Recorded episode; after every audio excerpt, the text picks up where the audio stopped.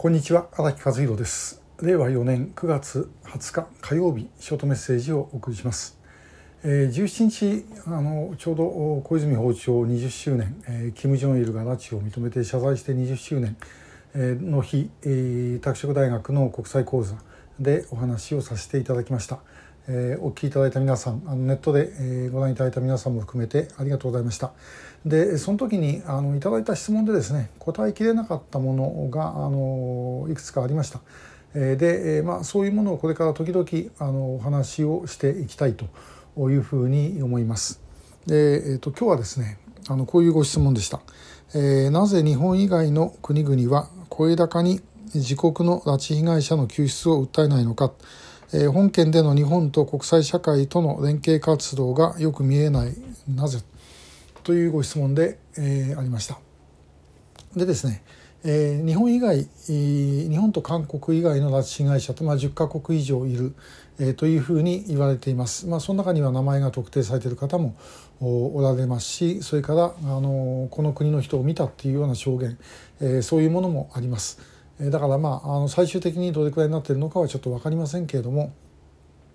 多数の国から拉致をしていることは間違いありません。これも当然ですね、ものすごい労力かかるわけですね。そんなことやってんだったら真面目に働いてですね、国ちゃんとすればいいというふうに思うんですけども、北朝鮮という国は楽して暮らすためにはどんな苦労もいとわないという、そういう国ですから、拉致なんかですね、もうどうしても当然やるもんだと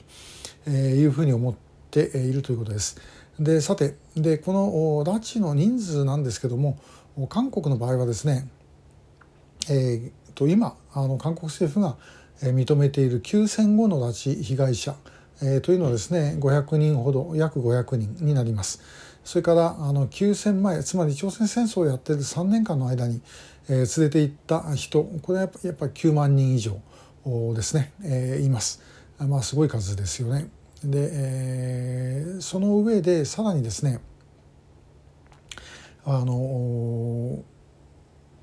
韓国の場合は、朝鮮戦争の捕虜で返してもらってない人たちというのはまだいるんですね。これ国軍捕虜と言います。それからベトナム戦争の時に韓国軍参戦してました。これで捕虜になってですね、北ベトナムから国交のある北朝鮮に送られちゃった人、こういう方々もおられます。で、韓国の場合はそれとまた別に離散家族、朝鮮戦争で別れ別れになった家族の問題があります。そういう中に拉致被害者のことがですね、埋もれてしまっているということが一つあります。で、なおかつ、こういう言い方失礼なんですけども、韓国の場合はですね、約500人のうちの400何十人かは、確か漁船員だったと思います。漁船を拿捕して、そしてそのまま抑留すると。で、ただ漁船員の場合はですね、返してくる人も相当の数います。だから拉致された数でいうと3700だか800ぐらいになって、その中で確か3300ぐらいを返して、残りの500人、これが、船、とそれからあとそれ以外日本みたいにですね、ヨーロッパで連れて行かれたとか、あるいは大韓航空機が爆破事件じゃなくてですね、別途に国内線の大韓航空機がハイジャックされて、連れて行かれたとか、いろんなケースあります。横田めぐみさんの元夫だった、というふうにされるキム、あの人ですね、あの人もキム・ヨンナムさんもそう、拉致被害者ですね。で、漁船員はですね、韓国の中ではちょっと社会的な地位が低いということもあって、これまたなかなか問題になりにくいことでもあるというふうには言えます。で、韓国の場合、日本の場合はですね、我々も含めてご家族でない人間、つまり全く別に親族にですね、拉致被害者とかいない人が大部分の運動を支えてますけども、韓国の場合はもう基本的にはご家族しか動かないと、それにプラスアルファ何人かの支援者の人がいるっていう、そういう感じ、だろうと思います。で、他の国になるとですね、今度はもう人数が少ないです。数人とかですね、1人とかそういうレベルなので、国の中で世論がなかなか高まらない。で、日本だってですね、横田めぐみさんのことが分かる前なんかはもう本当に拉致のことはですね、ほとんど口に出すことはありませんでした。1980年代ぐらい、私がですね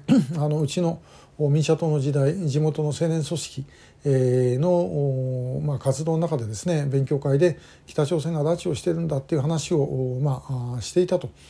私全く忘れてたんですけども、その時一緒にやってた仲間からですね、後で、お前あんなこと言ってたんだと、でその頃はまたラキがいい加減なこと言ってるよというふうにみんな思ってたんだよということを言われたことがあります。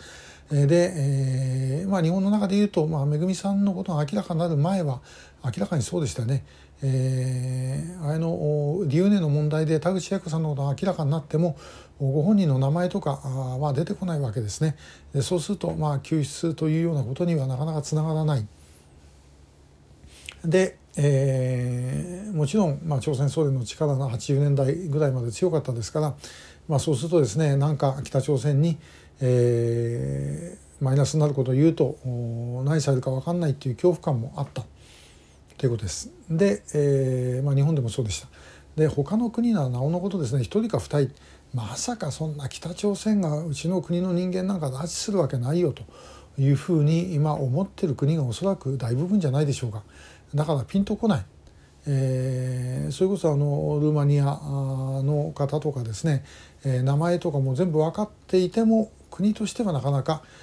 動くというところまでいかないというのが正直なところだろうというふうに思います。でそれをカバーしているのは日本の家族会救う会の皆さんです。これは他の国のご家族を呼んでですね、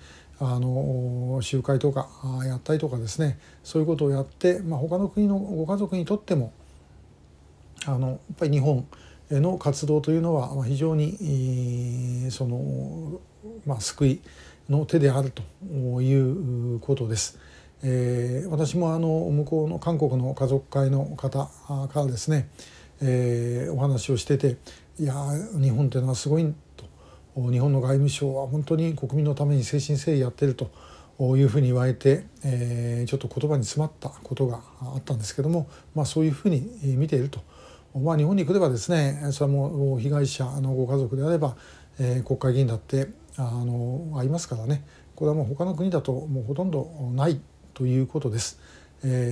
そういう問題で、この拉致問題の国際的な問題に関しては日本が先頭を立って牽引をしているということです。ただなかなかそれ見えないとは思います。一応そういう構図はできているということでご理解ください。今日もありがとうございました。